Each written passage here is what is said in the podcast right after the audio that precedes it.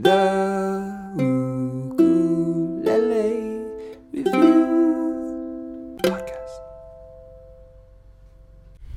All right. So we got Joel Blessinger.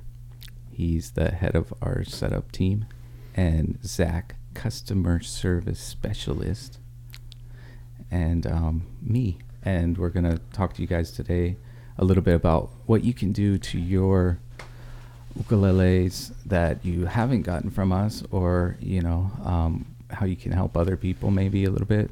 Uh, and, you know, everything that we share with you is going to you know be something that you kind of have to be handy with things a little bit feel comfortable with them and know that we're not going to be responsible for anything that goes bad we're just trying to help you out a little Just bit trying to help you out. Don't come back at us if you screwed it up. Would you would you call these tips and tricks Tips and tricks. Uh, LOL. by JB? there's the title JB's tips and tr- Ticks. Say it again. bit JB's tips tip. and tricks. all right so JB's. what, what what kind of stuff are we going to talk about today The biggest thing is uh like there's a lot of people who email some people have emailed asking if they can get send something over here to get set up. It's really that they didn't get from us. It's really not cost effective to ship things over here.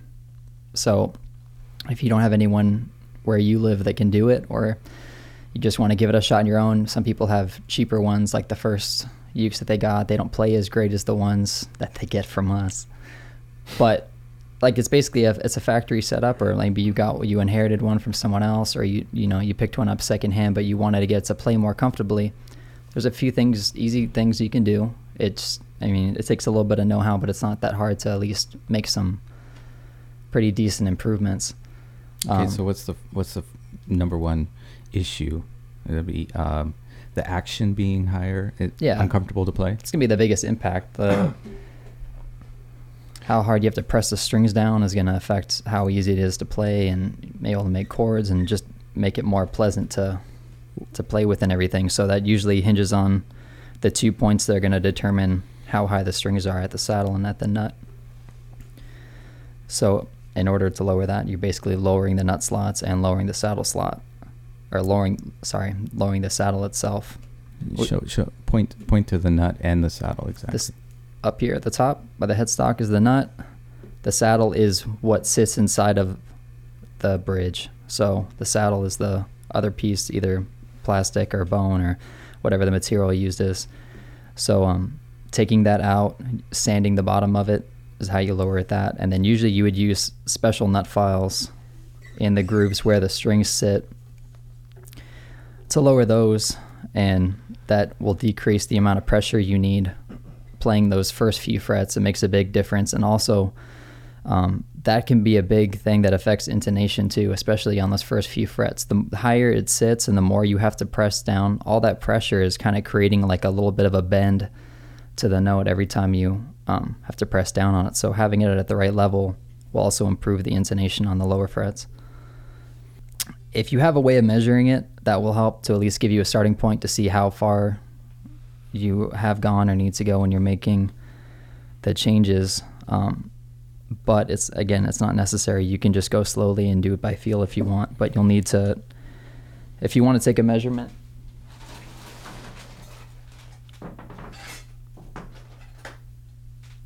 You can take a measurement either using if you want to go out and get an action card, something like this from StewMac, or if you want to use a ruler, but taking the measurement from the top of the 12th fret to the bottom of the string, that'll give you the the height right there, and then also you can take another measurement up by the nut to give you a reference point.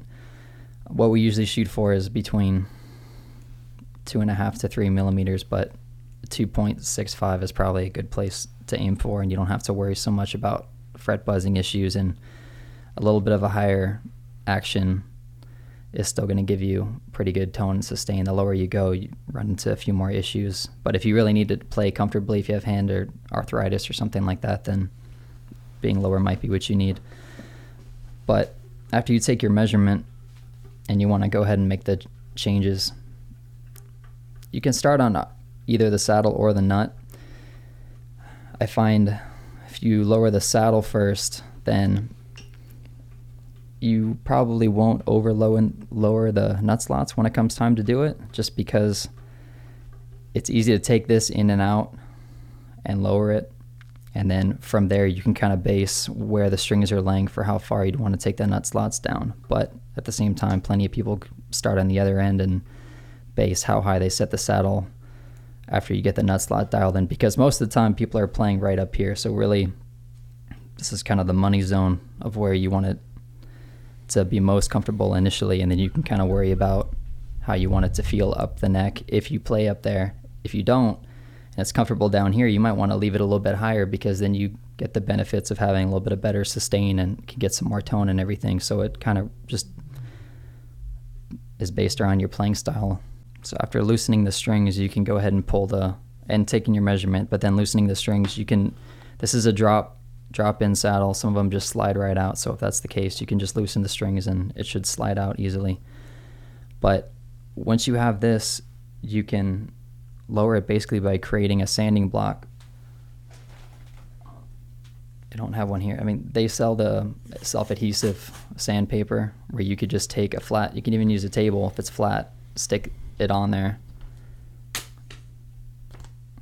for illustration. Just to say this is a table, and you're basically gonna make. You can make a mark on there about how much you want to take it down, or you can just do it slowly, drop it back in, check the height again.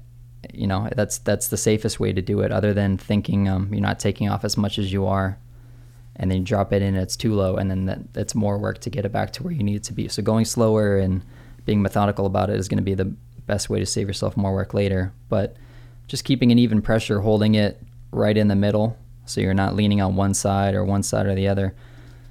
So the pressure is going straight down, and then you know you just go back like this. You check in the bottom to make sure that the bottom's flat while you're sanding it.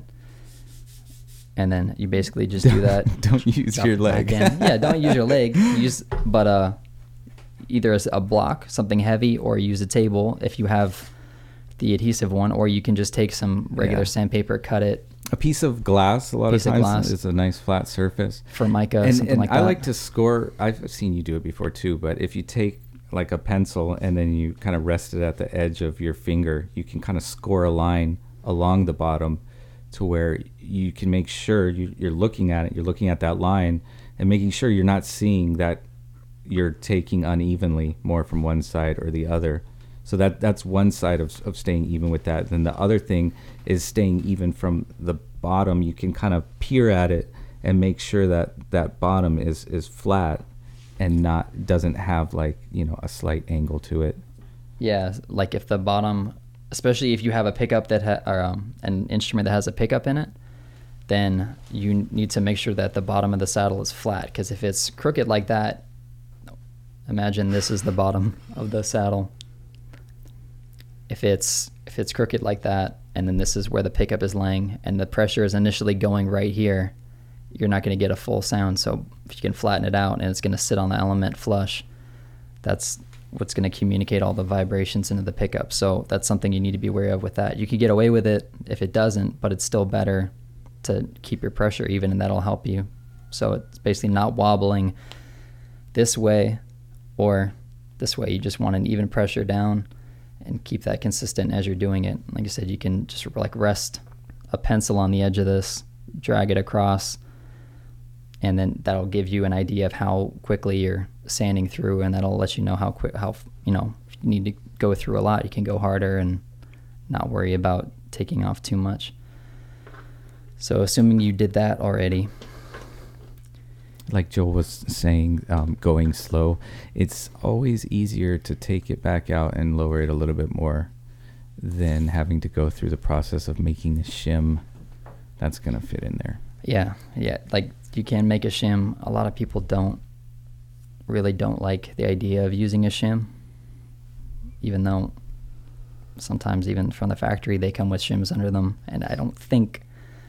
I still like to see someone do just like a blind double blind test. yeah. If anyone could even really notice the difference. Tone. Yeah.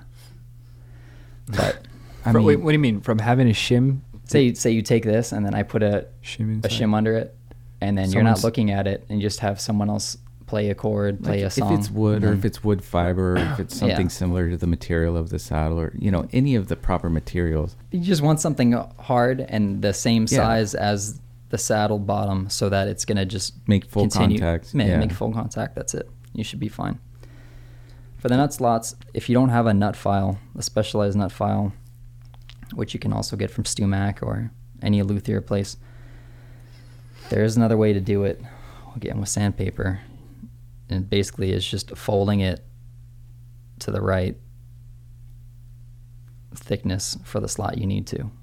And you're basically aiming for the same thickness of the string that you're sanding the slot for. It may not always be the same size as the existing factory made slot. A lot of times it's narrower. Or if you're changing strings and you're going from a really thin string to a really thick string and they're not fitting in the slots, then you need to widen the slots. So someone going from high G to lo- if they wanted to experience low G, but Mhm. they never got it properly. Yeah, but you know we get that question a lot, and for those wound low Gs, you don't need to. If you're going from a plain high G to a plain low G fluorocarbon, then yeah, then you you can use this process. But is it not a problem um, having a smaller string fit in a bigger space?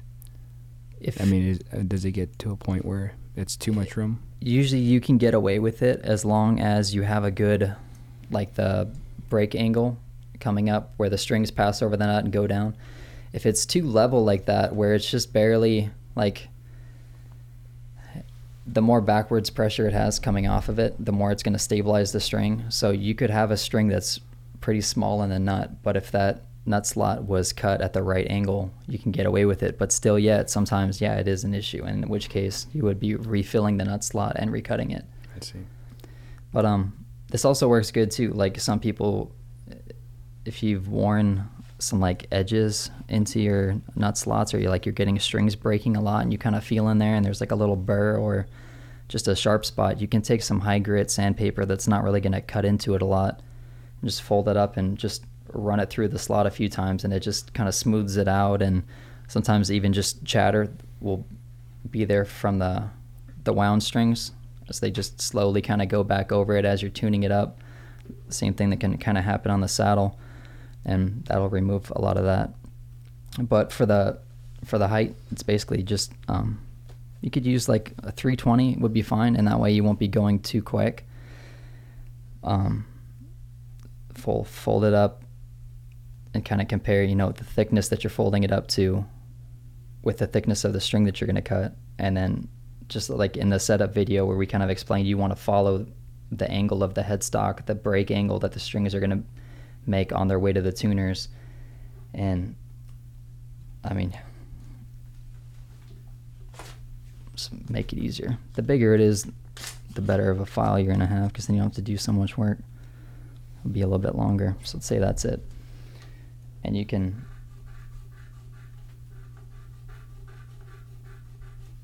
use that like you would a fret file and then you put the string back on and you can check it the way we do it isn't necessarily by specific measurements because sometimes the neck angles aren't ideal. So going Different by fret heights. yeah different fret heights. Some are really small some are more like jumbo frets you know stuff like that. So a general you know a good rule of thumb is if you fret it on the third fret eh, look how high the string is over the first fret. And if you still have a little bit of room but it's not touching that's generally about as low as you're going to get. You don't want it touch laying on that fret probably means you're going to get some buzzing like when the you're playing open because that's going to be the widest vibration for the string is when you're playing open and you're going to be more likely to getting fret buzz and stuff like that and you're going to have to go through filling it and recutting it and all that. But same thing going slow you know pop it out sand it a little bit put the string back in check it. It doesn't have to be totally slack like this. You can keep it at tension or just below tension and take it out check it and put it back in and then play it and everything. So going slow and steady is definitely going to save you the most time in the long run.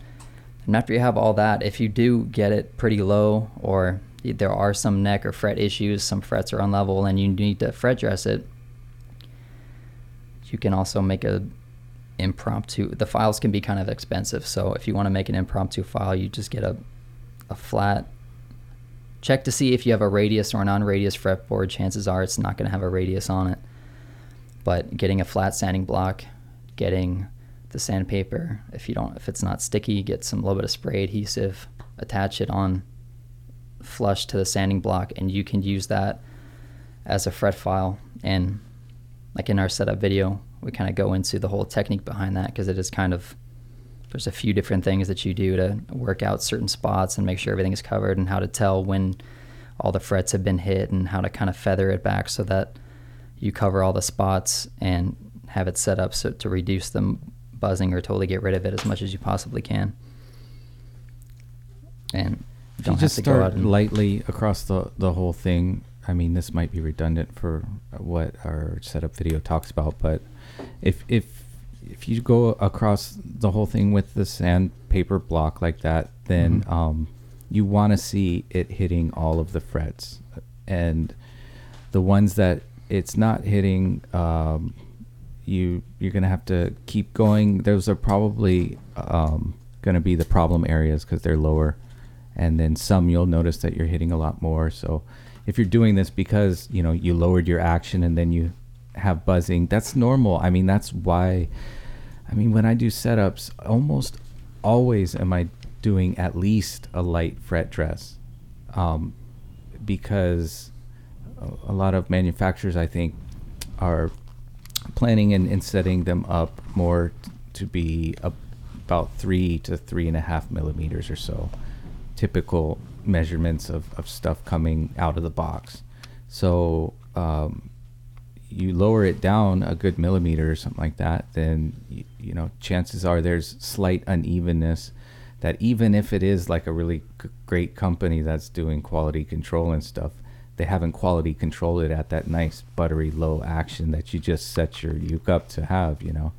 So um, you got to make sure those frets are absolutely perfect. Now, once you notice you're hitting them all, you feather back, like Joel said, to um, create a little bit more clearance um, from the middle frets to the first frets, and then back to the um, frets where it's getting closer to the body joint there to make sure that you're giving a little more clearance to those than the middle frets. And so, um, doing that, you should you should be good to go. hmm Yeah, if you do all that, then that's giving you a full a full dress and making sure that there aren't any.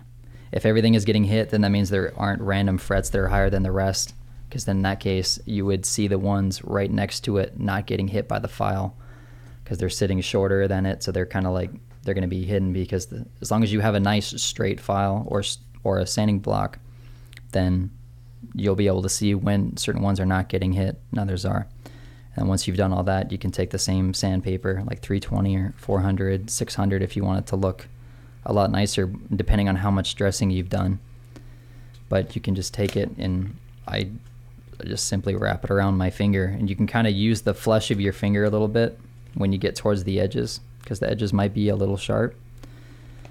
And have a little bit of lip where it rounds back, but then you're basically just Recrowning them with your finger. I mean, it's kind of the all of this stuff is the ghetto version of what we're doing at this point. But I like, mean, there's a know, full bench full of tools and everything down there. But if you don't want to go and spend, you know, more than a several new instruments would cost to get a whole giant setup, you can do it like this.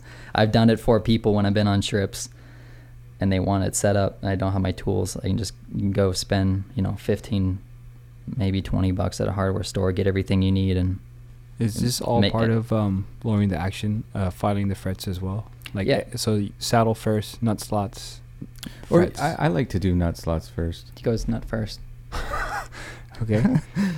But So it doesn't really matter. It, it depends. If your nut slots are really high, it can make a big difference. yeah, It if it's can- obvious, like these are gonna have to go down a lot. Yeah, you then can take get them down some. most of the way. You know, Yeah. it- if you're going to lower your saddle too, give yourself a little room so you don't go just perfect at your nut slots and then you lower your saddle and then you're too low at your nut slots. But you know, um, you have to factor that in if you're going to lower your saddle first because you can take down as much as half a millimeter, sometimes even more, at your twelfth if it's really high at the nut. And a lot of cheap ukes are just, I mean, you know, even sometimes not cheap ukes are just way too high. So you can go ahead and get most of that where it's going to be take your measurement and again get a better idea of how far you're going to go down on your saddle. Joel's got his process to where he's already factoring all these things, but Yeah, Yeah. I didn't think about it. Like when we're doing it, we've done it so much. I can already kind of know what one's going to look like when I'm done with the Yeah. other. But not knowing that, definitely, like you should be going back and forth between the two, or you probably will. Just if you're going methodically, don't take it because if you take this down to like the lowest point, you check and you're like, okay, sweet, I got it at 2.5 millimeters, and then you realize you got to do the nut. It's not going to be 2.5 by the time you're done with it, and you're probably going to have a whole bunch of buzzing issues. So just taking it down a significant amount to kind of get it in the area, then you do the fine tuning and maybe even going back and forth if you need to to find that right balancing act of where it feels comfortable, but then you have enough leeway so you don't run into all those extra buzzing problems and stuff that you can get from having everything set too low. So going slow and doing one, then the other, and then checking and then making slow alterations as you need to. it's like a lot of times people will be in colder, drier areas, and then what happens is wood shrinks, but metal doesn't, right? So the fret ends end up getting sharp over time. Um, I, I mean, I know here we have like you know the 45 degree angle. We have quarter round files. We have a whole process for taking care of that. Beyond um, getting a better humidifier and paying more attention to uh, having better humidity. I mean, what would somebody use? Just you know, I guess just sandpaper and getting it down. if it's if it's really sharp and also like say like you got a really just sharp angle on the frets like it's uh, not 90 degrees but you know like it's a lot square than it would be where maybe from the factory it didn't get rounded over as much crowned over as much as it should have. You can you can do that with the file and then do the rest with sandpaper. If it's just a little bit of sharpness like you had it good to go before and then through weather you know our climate the wood is shrunk up and it's kind of exposing the ends a little bit more and maybe shrunk down so that the very edges of the tongue of the frets you know it's sharp because it's flat it's supposed to meet flush with it. So there's going to be an edge there and you can kind of get caught on those. You can take care of that with uh with sandpaper too. For if it's if it's just a sharp edge in general you can use your sanding block and just to protect the finish like the binding around it you can just take some tape and you know tape off everything that's not the frets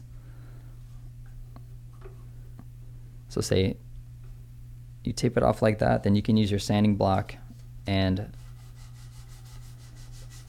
just, just slowly sand and kind of rock it a little bit. Rock it over to give it that little bit of a curve, and then also make sure that it's That's it's flush the at the edge. Mm-hmm. with the wood block or with you know whatever your material of a hard material. Yeah, the hard the hard backed material with sandpaper, so you can get a grip on it. It's got a little bit of weight, but um, and I, I'd recommend doing that with a lighter sandpaper so that you know you're not gonna eat. The tape gives you a good way of knowing when to stop because you, you're gonna go through that before you get the finish. So as long as you're not totally jacking and eating up the tape, then you'll be fine underneath. But that'll give you a good way to kind of round them over and reduce that initial clipping that you can kind of get playing it. And then for the frets everywhere else, you can do the same thing. Uh, was when we do the crowning process, putting it around your finger and then using the fleshy tip of your finger to kind of curl over the edge like that and putting pressure in that last digit of your finger so that it it's going to kind of skip because your finger is malleable and it's going to kind of fit in those pockets. Then after that, you know, and you do your dressing, replenishing the moisture in the fretboard, whether it is, you know, using a Steel Any- steel wool. yeah, use the steel wool and then using like a, a lemon oil or some other type of fretboard conditioner. I think they make certain ones specifically for really dehydrated fretboards that'll put in a lot of moisture and kind of help seal it in. So in winter months or um, just wherever it's super dry, that you can retain some of that moisture easier rather than it just escaping all over again. You can get pretty rough with the steel wool at the edge too. You know, Mhm. I mean, I, I get the question sometimes of people just wanting to clean up their frets because um, it's just naturally gets tarnished over time.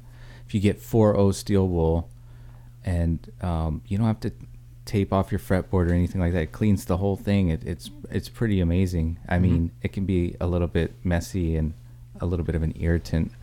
Um, so, And it can cause forest fires You if you have a battery. oh yeah, or house fires. Yeah, be careful about that. Um, but you know, use a vacuum while you're doing all this stuff.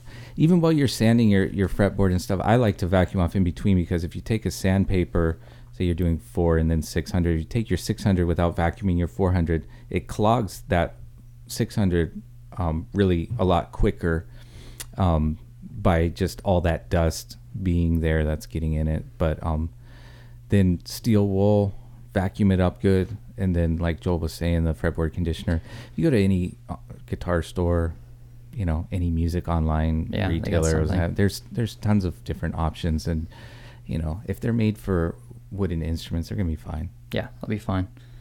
And that'll also add a little bit of a, you know, bring a really nice sheen to the wood and kind of clean the frets up even more after that and everything. And then, yeah, like the biggest thing is keeping that moisture in there. So, and then after doing that, making sure you have a humidifier too, so the instrument itself retains a lot of moisture, because that's usually the first indication that it, it's not getting enough humidity. So if you see that start to happen, you need to make sure that you know do something to address that because the rest of the instrument is also probably not getting enough moisture and is getting dehydrated.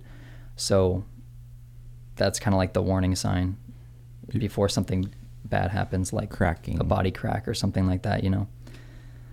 Um, Before any of the frets are filed, though, sh- should uh, should they sight their neck to know what they're working with? Yeah, if you know what if you know what you're looking for, like sighting the neck, if you can tell, um, like what a bow neck looks like, a back bow or relief and stuff. I mean, you can look up um, diagrams and stuff that explain it. But basically, like a back bow means it's going to be Concave. concave, and then a relief is going to be convex. So you can sight it. Some people, some people sight it like this, like kind of you would a piece of lumber. See where the curve is going. Um, some people sight it from the body. I sight it from up here. I think it's easier. So basically, lining up, using the edge of the fretboard as reference, and you should be able to see if it's if it's straight or if it has curves. Sometimes if it'll have a little bump. If you look really closely, you might even be able to see uh, certain frets that are sticking up higher than others. But it gives you a good.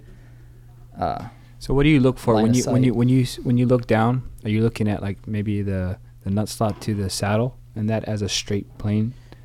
not not not necessarily that because the height of the nut slot in the saddle can be off. Uh-huh. So I'm basically just using the the fret the edge of the fretboard itself and like That's the the edge of the straight. neck. That's the straight line that you're looking for. I Yeah. Just, I just grabbed this uke to see what it was, um, what I was exactly looking at, and I noticed I kind of like closed one eye. oh, I, do think. too. And yeah, then I'm, I'm, I've got in my, you know, one open eye, I've got the edge of this nut, and then kind of like all the way down to the saddle.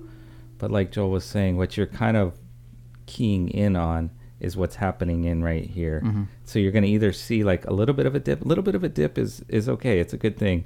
Um, you know, if it's if it looks like a banana, eh, then it's not.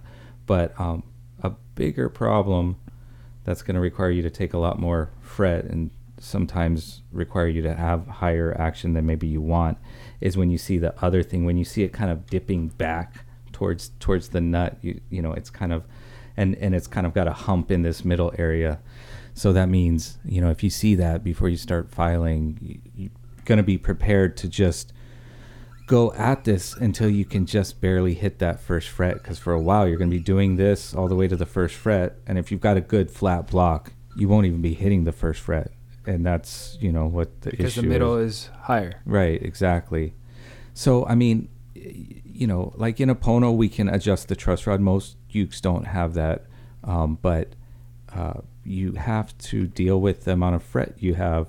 Sometimes you don't have very uh, you know some of the frets are, are pretty small too. So there's a, a bit of a play there and you know you might want to sight that and kind of think about it too before you try to get like ultra low action and realize what you're dealing with. It's a good point because um you know I, going into it i was thinking like oh, people aren't going to really know what to look for when they sight their neck but I, I think most most people could key in on it you know? I mean and you can sight from this side and from this side. Sometimes it's a little bit different you know? I mean um wood instruments are going to vary but um hopefully you've got just a slight amount of curve there and you shouldn't have too much fret to take So anything convex is bad. Once you hit a certain, if you see any kind of hump, I mean, you should definitely get some work done. Probably. Either, either way can be bad. Convex is back bow, concave is relief. Yes. So, yeah, either can be bad. If it is too concave, then you're going to wind up with usually like right in the middle. Uh, the action, the, the height of the strings is going to spike because it's dipping like that. And then playing these frets up here, you're going to wind up with buzzing because the string is going to be hitting the frets, the higher frets, because they're sitting higher in that concave way. If it's convex and you're playing the frets down here, you're going to run into buzzing because the frets in the middle are going to be higher with that neck angle. So you need to target what you're working on based on eliminating the buzz, which will be filing down the frets that are in front of the frets that are playing that are at the, the lower area. So that's when the feathering comes into play. If the neck is kind of straight, you're basically feathering it back. So the frets in sequence are going to be just slightly lower than the ones before it, giving you the clearance. In the back bow case, I almost just start just on the middle frets. I'll turn the file sideways just because I know it's going to. If you have a full length file or you do your sanding block, and you sit it here, it could be like a little teeter totter where it's it's you know it's going to go both ways. And if you don't keep that pressure totally in the middle, you could be dipping forward and actually sanding into the front frets. Yeah, at the I'm same always time. kind of leaning back in a way. I mean, I'm putting pressure towards the back always because um, once you start digging down forward, then you can definitely do that. And and I, you know, with my um, file that I'm using, it's kind of like long enough to Mhm. where I wouldn't get to that point. But you're right. There's different length blocks and everything. Yeah, I think having a, like like a six inch block would probably be good. Yeah, five or Yeah. six inches. It's about good.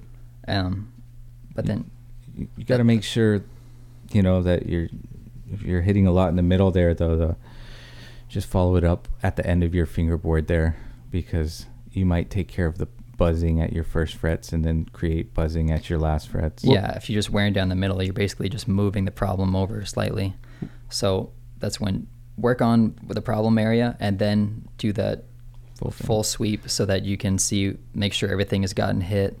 And then that last feathering motion is just kind of like the last little bit of insurance to make sure that they're all going to get clearance. If someone has like a, say it's just only on one string, like there's just two frets that are buzzing, is there something else before you get to like maybe you know, like maybe it could just be a string or or something like that. Like what's the first step for someone to like, they they realize that there's a buzz there, but, it, but maybe it's just two frets. mm-hmm. Like, and if they wanted to do something to check, like what would the, what would the first step be?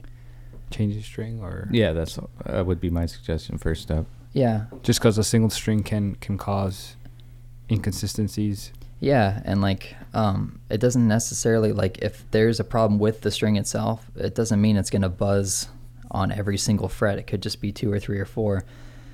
If you can get if you get used to looking at the way the strings vibrate, so say like look at the way the other strings that aren't buzzing vibrate, and usually it's gonna be a really um, smooth I think I can, I think I can illustrate.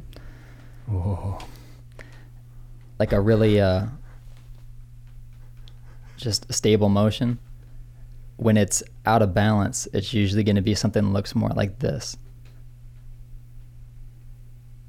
Like it's it's it's oscillating like it would, but at the same time it's moving up and down at the same time, Rather, and then it creates a little a warble. good string just stays right in the middle, spinning its way, and then slowly getting. Yeah, it, then it'll kind of taper down and wind down. But when it's doing this weird jerky thing where it's that's that's usually means it's unstable, it's unbalanced somewhere. There's like a little kink or a weak spot, and it'll rear its ugly head at the The most worst weak, time. weak weakest spot so when like you are at your weakest, that's when it's gonna well present there's itself. there's going to be those certain areas where like it's just making clearance so the string has to act perfectly so if Mhm. it's only buzzing at a couple spots you know they would be borderline with a good string but still you're good you know Right. Mhm. So if you change a string and say there's still that buzz there, then it on could the just same be spot. like the third fret is just a little you know coming up at the edge right there Mhm. and so the first and second are right before it you know so and if could- everything else is fine, would you recommend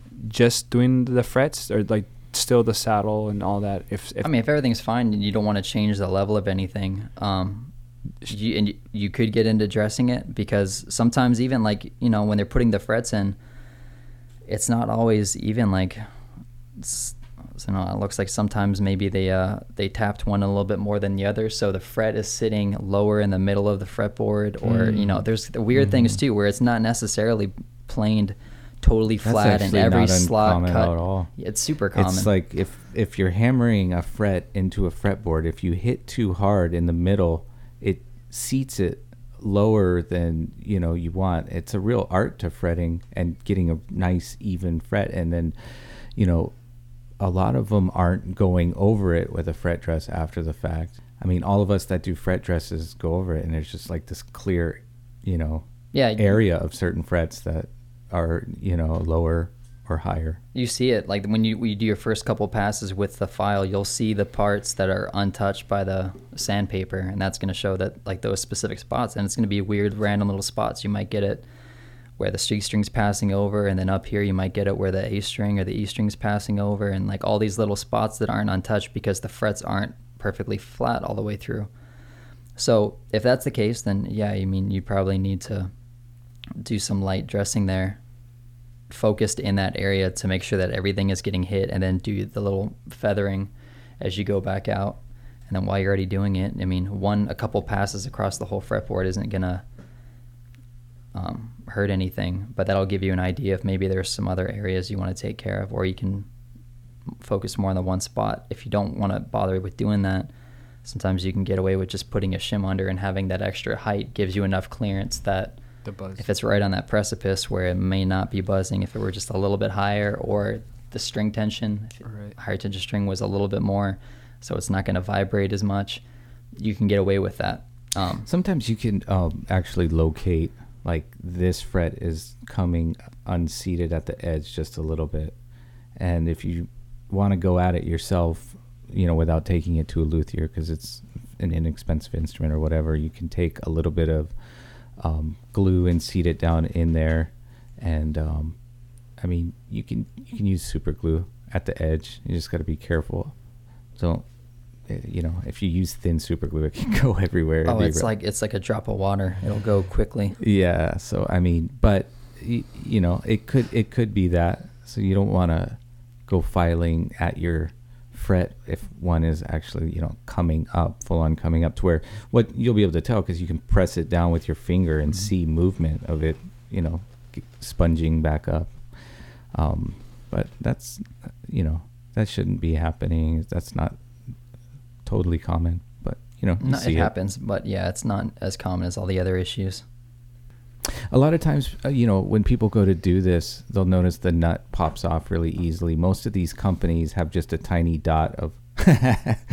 well, there's yeah, there's a tiny dot of super glue that because, um, you know, they don't they don't want it like really hard to remove if you need to replace it for whatever reason. yeah We we usually um, like if if one pops out like that on me while I'm working on it, I'll I'll super glue it in, but just with a few dots, maybe Mm-hmm. like two on each side and then one at the middle bottom or something like that. you yeah know? exactly like uh, i kind of i just go right in between the strings i do three tiny dots right there and then maybe one or two small dots at the bottom That's and a then- You got to be careful when you're putting it back on from that that that glue doesn't slop around, and also that you get it perfectly centered. So you know you just real carefully you want to check on each side. You can first feel it, and then you're you're looking you're looking at where the strings are going to line up to where like when it dries, you don't have one edge kind of of a string that's going to fall off the edge of the fretboard. Yeah, to take a look at. I mean, you can uh, whether you saw it before it came off or um, it just came off accidentally. Like you can put it back in without any glue and kind of get it to line up. You can put the strings back in the first and fourth position to make sure that they're spaced evenly off of the edge of the fretboard, so you're not leaning to one side. And then just check to see because some sometimes the nut wasn't flush to begin with, like it's slightly larger than the width of the Mhm. fingerboard, so it's going to overhang on one edge over the other. Or sometimes it might be a little narrower, but It's most important to get your string alignment. yeah, the biggest thing is getting the string alignment because that's going to affect how it plays the most. And if you want, you don't have to glue it in. I Yeah. mean, you, know, the, the tension of the strings will hold it there. It's just, you know, it seems like a lot of people would rather it be glued down. Yeah, and you can if you do that dot thing, use a medium or above super glue because thin is going to just be too much. You just want a little bit, or what you can do if you already have it in like that, you can just kind of lean it back slightly once you already have it lined up. Put the little spout of glue right there, and give it a little touch. Let it dry, and then if you have something to clean up the glue, like a solvent, or um, you can get to it right away with something. But the the easiest way is just to do a couple dabs and then Just put your finger right stick it on there. oh, crap. It's like when someone tells you to put your finger down, tie in a bow, and then you just. But yeah, like a lot of classical guys don't even put glue on there, right? yeah, They no, I mean, it's, it's lay it not, on. it's not, Yeah, I mean the pressure Totally of the strings is necessary. gonna hold it. Yeah, a lot of people may feel like it's uncomfortable, but I mean, I guess getting a measurement would be the first ideal thing to do, and doing it correctly, knowing what you actually have as far as action height. Um, but you said StewMac has that action card. yeah. So this action card, I mean, they, I think there's a metric and a standard version of it, but it Mm. has a few different ways you can measure it. The benefit of having it longer like this is that you can sit it across several frets, so you're not going to have like you know like one small ruler can weeble and wobble right there, and you're not going to get the most accurate reading when you're dealing with fractions of millimeters. But when it's spread out all across, you can get a very level, accurate measurement. as far as what Zach was, was asking, as far as like numbers, I don't know, did you mention, but We I said mean, 2.5 to 3 is what we shoot for, but as far as if someone um, thought the action was too high and they measured it correctly and it said 2.5, are you going to still, would you still recommend going lower than that? I mean, it's up to them. Like Right, if you play really soft, it depends on how you play too. Right. If you play really soft or the strings that you use, you know, some people like high tension strings, but they want to to play really gently. You can get away with yeah, it. sometimes with with kids learning, or sometimes with older people where their joints, or you know, not maybe not even older people. If you have like you know some form of arthritis or anything in that regard, you might want to put more precedent to the comfort of it, so you can play longer than necessarily your tone. Because like he was saying, if you leave it a little bit higher, you do um, have a better chance of uh, good sustain and good volume and all those kind of things start diminishing slightly as you come down and and it is a personal thing because um uh y- you know one person's preference is is different from another. And you know sometimes um, even great players like really low action and they know they can kind of be graceful with it and and uh, they have less to worry about in in that regard because they can kind of finesse it. And a lot of times they're plugging in and that allows them to get more volume and stuff. Mhm. so all kinds of factors as far as how low you could go but one of the biggest ones being the instrument you're dealing with so you know like with a pono tenor like with what you're holding right now i mean when i'm setting them up if somebody wants super low action i can i can get it down to two millimeters really and still um it, it'll be okay you know because of the truss rod. um, partially because Yeah. you the you can really fine tune the curvature. I mean, on a really high end instrument that's set just perfectly, um, I can get the same thing going because the curvature is right there Mhm. as well. But um, uh, it's something that I haven't been able, at least f- for my moderate playing style. I don't think you can get much lower than two millimeters without there being buzzing, and that buzzing doesn't bother some people. but- yeah, I mean, I it happens on my instruments at home because sometimes I like it a little bit lower and everything, and it doesn't bother me. But at the same time, yeah, I mean, you need to know your playing style or what you want to get out of it. If you main objective is just to have it comfortable, so you're not getting so frustrated just trying to hold chords, and you, even if, like you're still learning, or you're gonna get set it up and give it to someone else for them to learn it on. um, what other little things you can with the open back tuners like that if you're feeling it's like not smooth you can um, get a little bit of, of oil um, i don't know i mean we get the oil from uh, StewMac or you yeah, know, but um, but you can get it probably anywhere right like a hardware store even i've seen it at walmart because uh, it's for like sewing. There's all the little parts in sewing machines. Even in the sewing Mhm. section, they have it's like it looks like a like the size of a marker, and it has that little spout, Right. so you it can get it really precise inside all of the gears. Um, Kind of right where the post and the gear connect. You get it in, and then you, you know, give it a full yeah, kind round. of work it in there a little bit. yeah. If there's some excess, you can kind of wipe it. But What about WD forty? No, Mm. I'm just I'm just thinking like I've had that thought in my head. you could. I probably wouldn't spray it right in it. If anything, like spray a little puddle of it and get something else, and then put it in there. Ah. because you don't want to just get it all over the finish and all over everything and have slippery gears and all that. But um, I think, I mean, I think WD forty makes a thicker, a thicker one because if it's too thin, it's probably just gonna run, all over the place. You want it to sit in there. So like a machine oil for uh, like padlocks or like specifically, I mean, you can order one from StewMac. It's six or seven bucks, I think, and it's convenient. It'll last you a life forever. I mean, Um, if you're not doing this every day like us, I mean, even though doing it every day, it lasts me a long time. yeah, Like months. So, because you don't need a dab will do you. You don't need a lot. Yeah. If you put too much, it just r- ends up running. yeah, and then you gotta wipe it up, and then it smells like um, it smells like artificial banana candy. Hmm. Hmm. Good.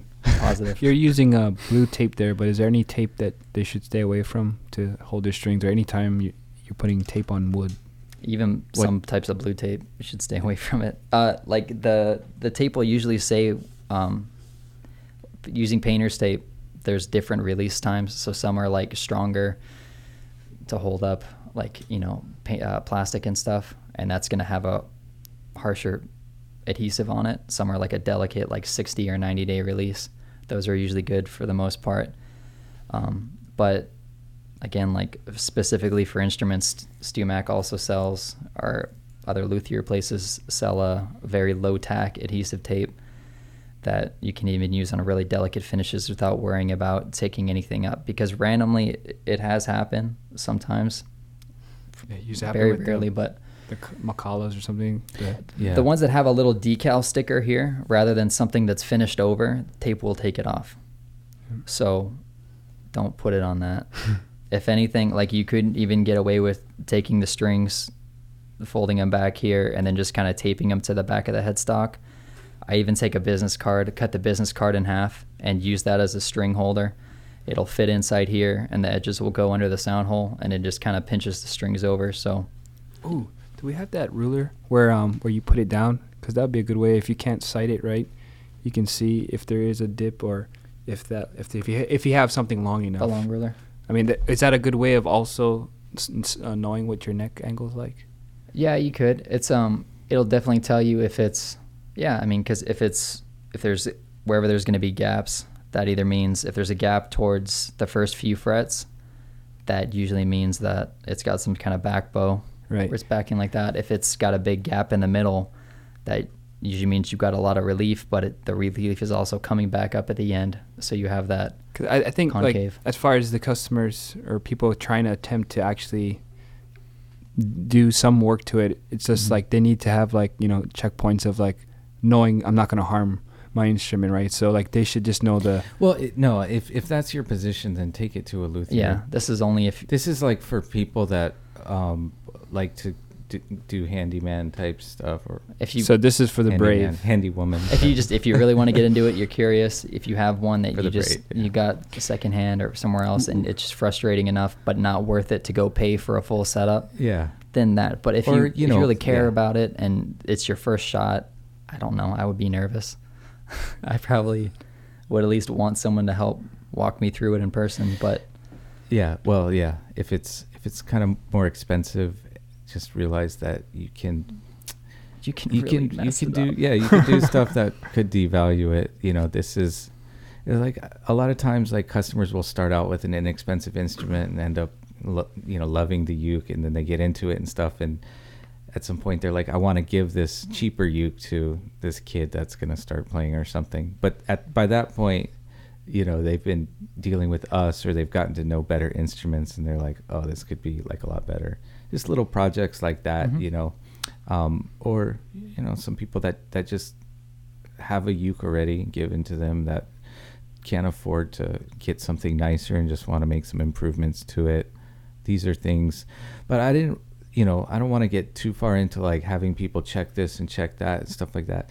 This is this is stuff for people that like have problems. Don't like try to look for issues if you're not having any. Yeah. If I know, but if they and you but they have it, to know the like, problem though, right? Like un- they have to understand the problem properly before you attack. The, Right. So, I mean, the problem is going to be stuff like my action is too high, or I'm getting a fret buzz, or those sort of things. And I mean, at that point, um, determining exactly how you're going to go about fixing it, yeah, I mean, you you- you can. I just fear that people aren't going to be able to fully understand what um, they're checking for if they're you know lining up like rulers along right, it and right, stuff like that. If you go through those steps to um, dress your frets, you should be good. It's going to naturally show you where it's higher and lower, and um, you should be able to work out most of the issues that it has, and um, hopefully, you know, give you something uh, at at the very least feels a little bit better and plays a little bit better than what you were dealing with before.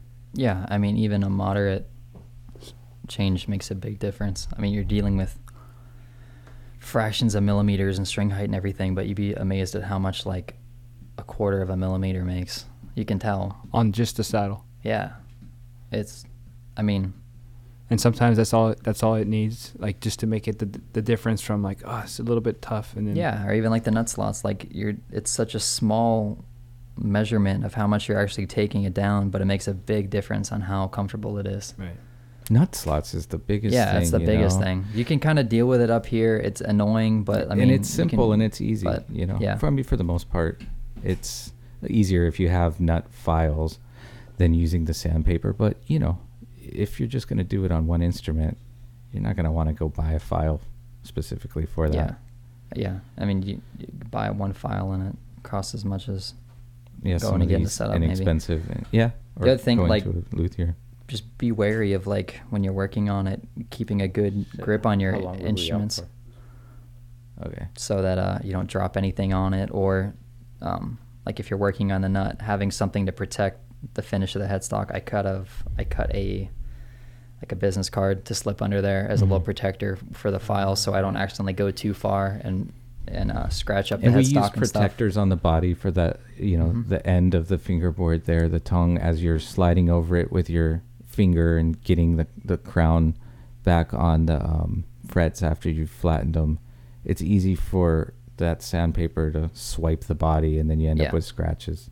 Mhm. You can put down something protective. I mean, we have like this certain tape that we use, but you can just take pieces of paper, kind of cut them, um, and then tape them on the body to where like they're there protecting it. Yeah, exactly. Stuff like that. Cool. Then you're good to go. You can come take my job from me. Uh, Joel, did you uh, watch the last Radiolab podcast on trees? I don't listen to Radiolab. Oh, I mean, I used to. I just It's so amazing. Like, um, how they communicate or something. yeah, exactly. It's um, it's something that I had heard a little bit about, but I didn't realize like the how how far it went with its relationship with the fungus at the um, the whole understory of the forest is like something they're just kind of now discovering how important that is to it. Like, um, I think it was maybe like about the size of a flower that a tree would get if it didn't have the fungus, and um, it's it's kind of amazing because when a seed goes into the ground and then sprouts and roots, its roots send signals that the fungus picks up, and it comes to it. Finds it. yeah. And then the roots cellular wall softens so that they can um, attach to it. And then they start this symbiotic relationship where the tree gives it the carbon or like what's sugar to like plants and fungus, you know? And then this fungus finds it like actually mines the minerals that the tree needs and it even hunts um, in the way that like it will like kill little insects and take the nitrogen from them for it or like carcasses like they found um, a lot of fish um, that were eaten by bears. It would take the fish uh, carcass basically break it down and then in trees nearby or even you know all in the surrounding area where like up to 75% of its nitrogen was from salmon.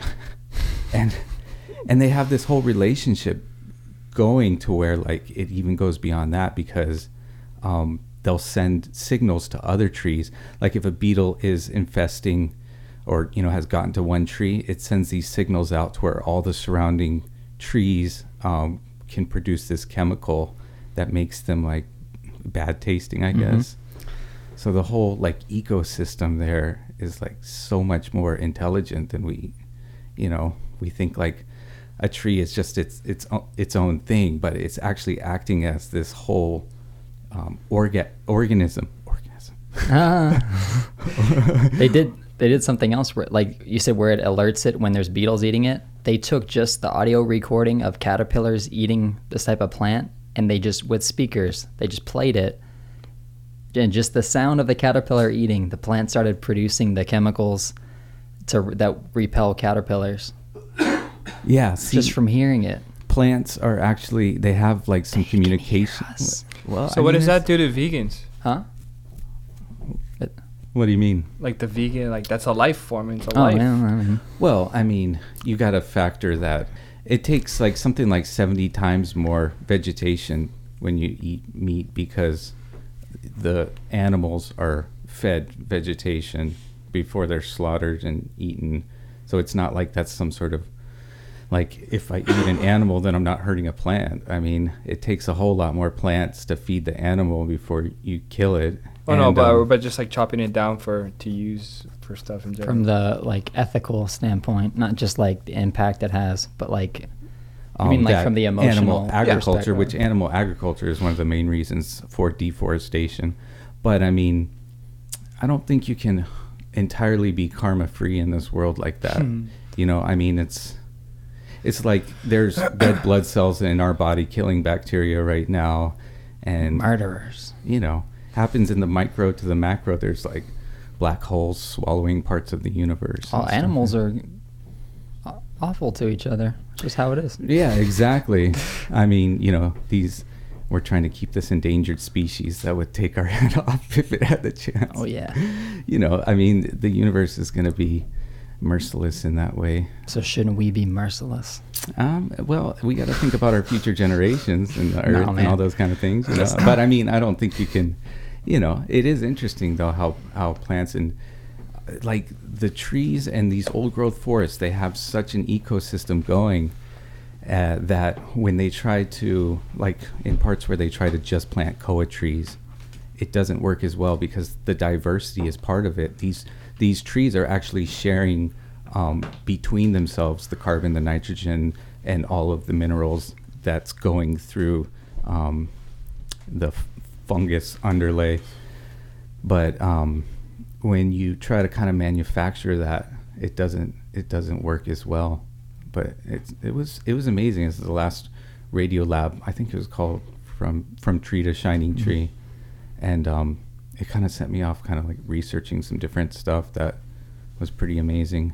i think i heard about someone else another podcast relaying it and then uh, even too like um they d- they studied like plants in a room with just wi-fi routers compared to Oh, yeah. ones that weren't near it and it totally like messed them up like they Those recording. they grew at like a fraction of the rate and they just weren't thriving as well as ones that were cut off It from was that. it was messing with their signal. yeah, just like Huh? the signals and stuff. It's it interferes like just like you know. Did you expect to be bee- bees right? and Yeah, it's recording. bats and stuff? No. Uh, what else? What else? Is that is that a good roundup of the basics?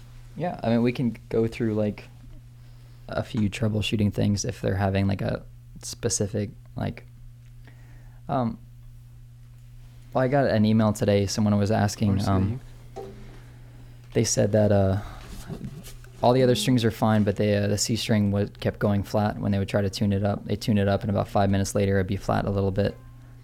Um in that case they had gotten that from us and what i basically explained to them was sometimes when we're setting these up we only we have to replace some strings, but if there's only one string that's broken or one string that's unbalanced, we're going to replace the one string.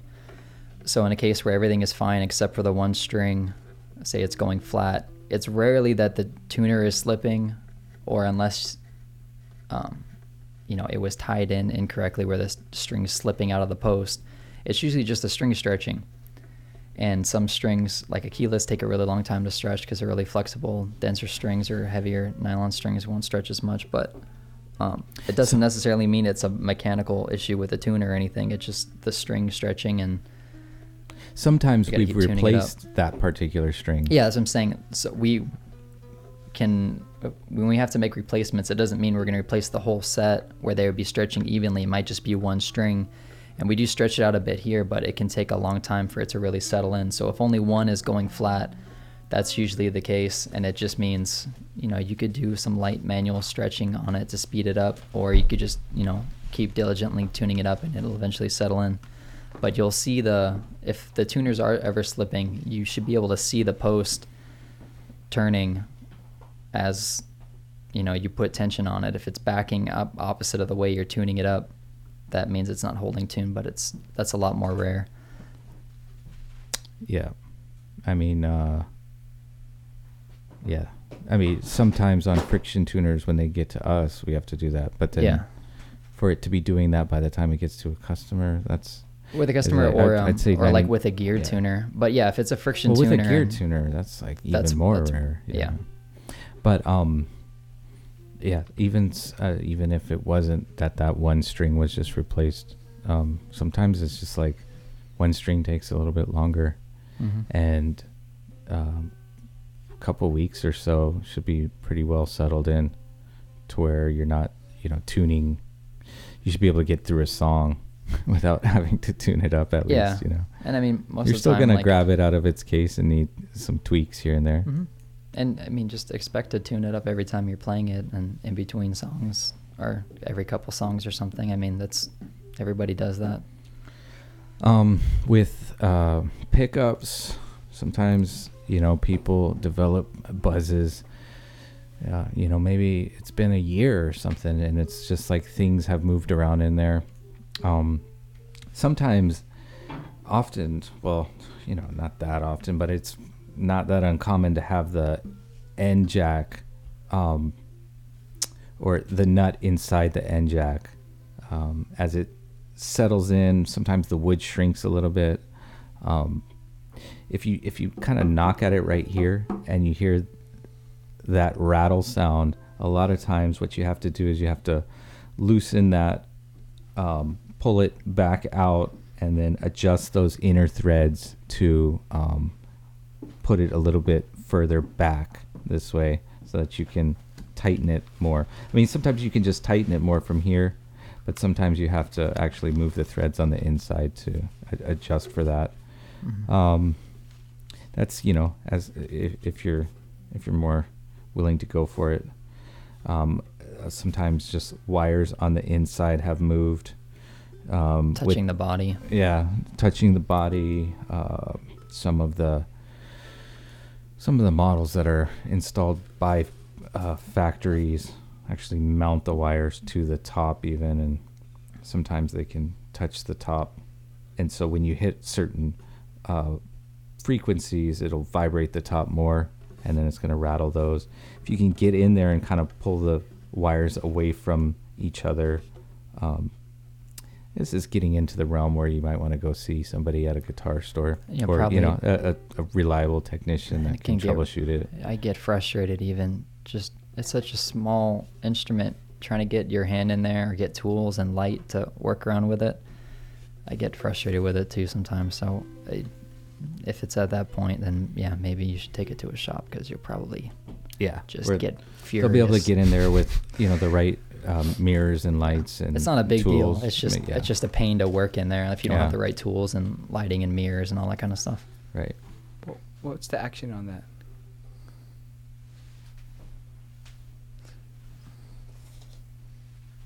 You just did a full setup on it, right? You sanded the saddle with uh with your leg block. Someone's stealing my tools. Dude, you didn't move from that spot. I know. So I said Action some- car. some- uh, Oh, didn't even feel it. is that rock hard buttocks? Mm-hmm. Squats all day. Um, this one's right at uh, like three millimeters. At three. Mm-hmm. See, at three millimeter, I thought that was comfortable. It And is. It feels feels good. There is no buzzing That's and that's Ah. usually what like they they set these up at. around three. Most people just they want it. They get used to it playing lowers because I I mean if you don't if you don't have decent I mean not decent to be insulting but I mean if you don't have as much hand Strength. strength you're not used to it then you know playing like bar chords up here and stuff is going to be uncomfortable and not used to it but um like I don't know I guess growing up I got used to playing Yeah. with instruments that weren't set up at all so So wh- where would you start saying that it, it's it's reached the high action?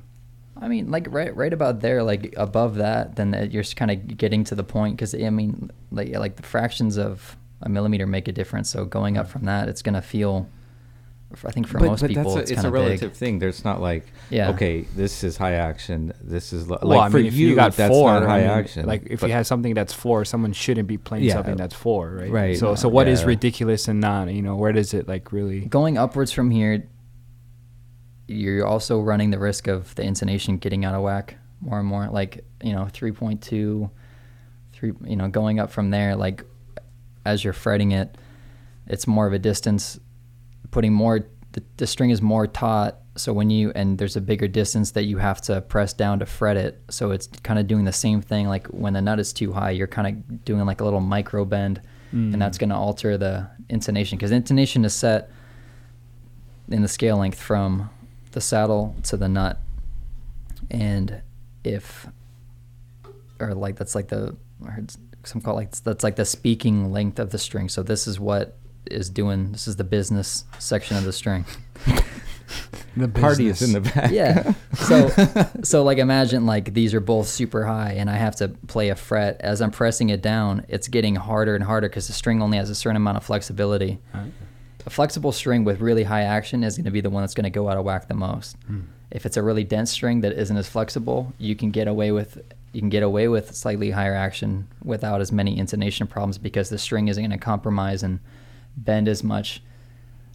So but it's gonna be harder to play. yeah, it's like it's a whole. There's so many variables between like the size of the instrument, the strings that you're using, the neck angle, and the height of everything. That's why this is just like for the basics. Like Right. you just want it to feel good and function and enjoy playing it, but getting down into the like the detail, the stuff that we put them through when we're doing the setup to try to cover all of those bases and be familiar with all the different instruments and string types and everything to take that into account when you're doing the setup. That's just something that comes with Right. getting into and learning all of these things and making mistakes and learning from it. we bring a lot of experience to the table and um, are are glad to be able to do what we do and offer it to the community. And uh, it can be it can be kind of frustrating at times trying to get things perfect when um, you know we didn't make them from the beginning or anything. We're dealing with what we're getting, but uh, you know we end up rejecting a lot of ukes and you know kind of going to bat for you um, to first. Uh, accept it and in in our quality control stage and then improve it with all of these sort of processes um, so we really appreciate your guys support and um, we're, we're lucky to have a, a really great team all of our guys really do care Yeah. a lot and um, we're here for you zach is answering emails for about half or a little more than that of every day just you know helping people with these sort of issues so how you been zach rocking out Yeah, good. We're about to go to a show tonight. We got a show Oh. on their spooky couch. sweet I just put up a band camp, recorded us live with your gear, that stuff. Thank you for letting me use that gear. yeah man Same same stuff as the podcast I got to use for recording some music. you gotta have somebody there working levels though you're just like just going for it yeah, it was just a live. It was just a live good. recording. So I mean, it was just Yeah, set and play. yeah But it's fun, you know. Finally get to play some yeah original you guys music. have some awesome songs Thanks. looking forward to the evolution of that band Yeah. Oh, we're gonna open up for Animal Collective on Monday.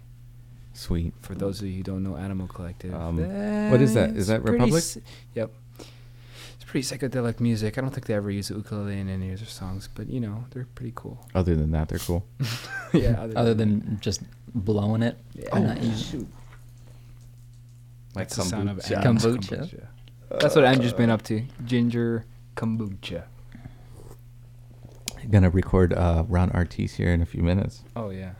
So Gotta get ready for that. we'll see you guys next week. Shoots. Shoots. Shoots. cuz. Shoots. Sister brother. Motherfucker.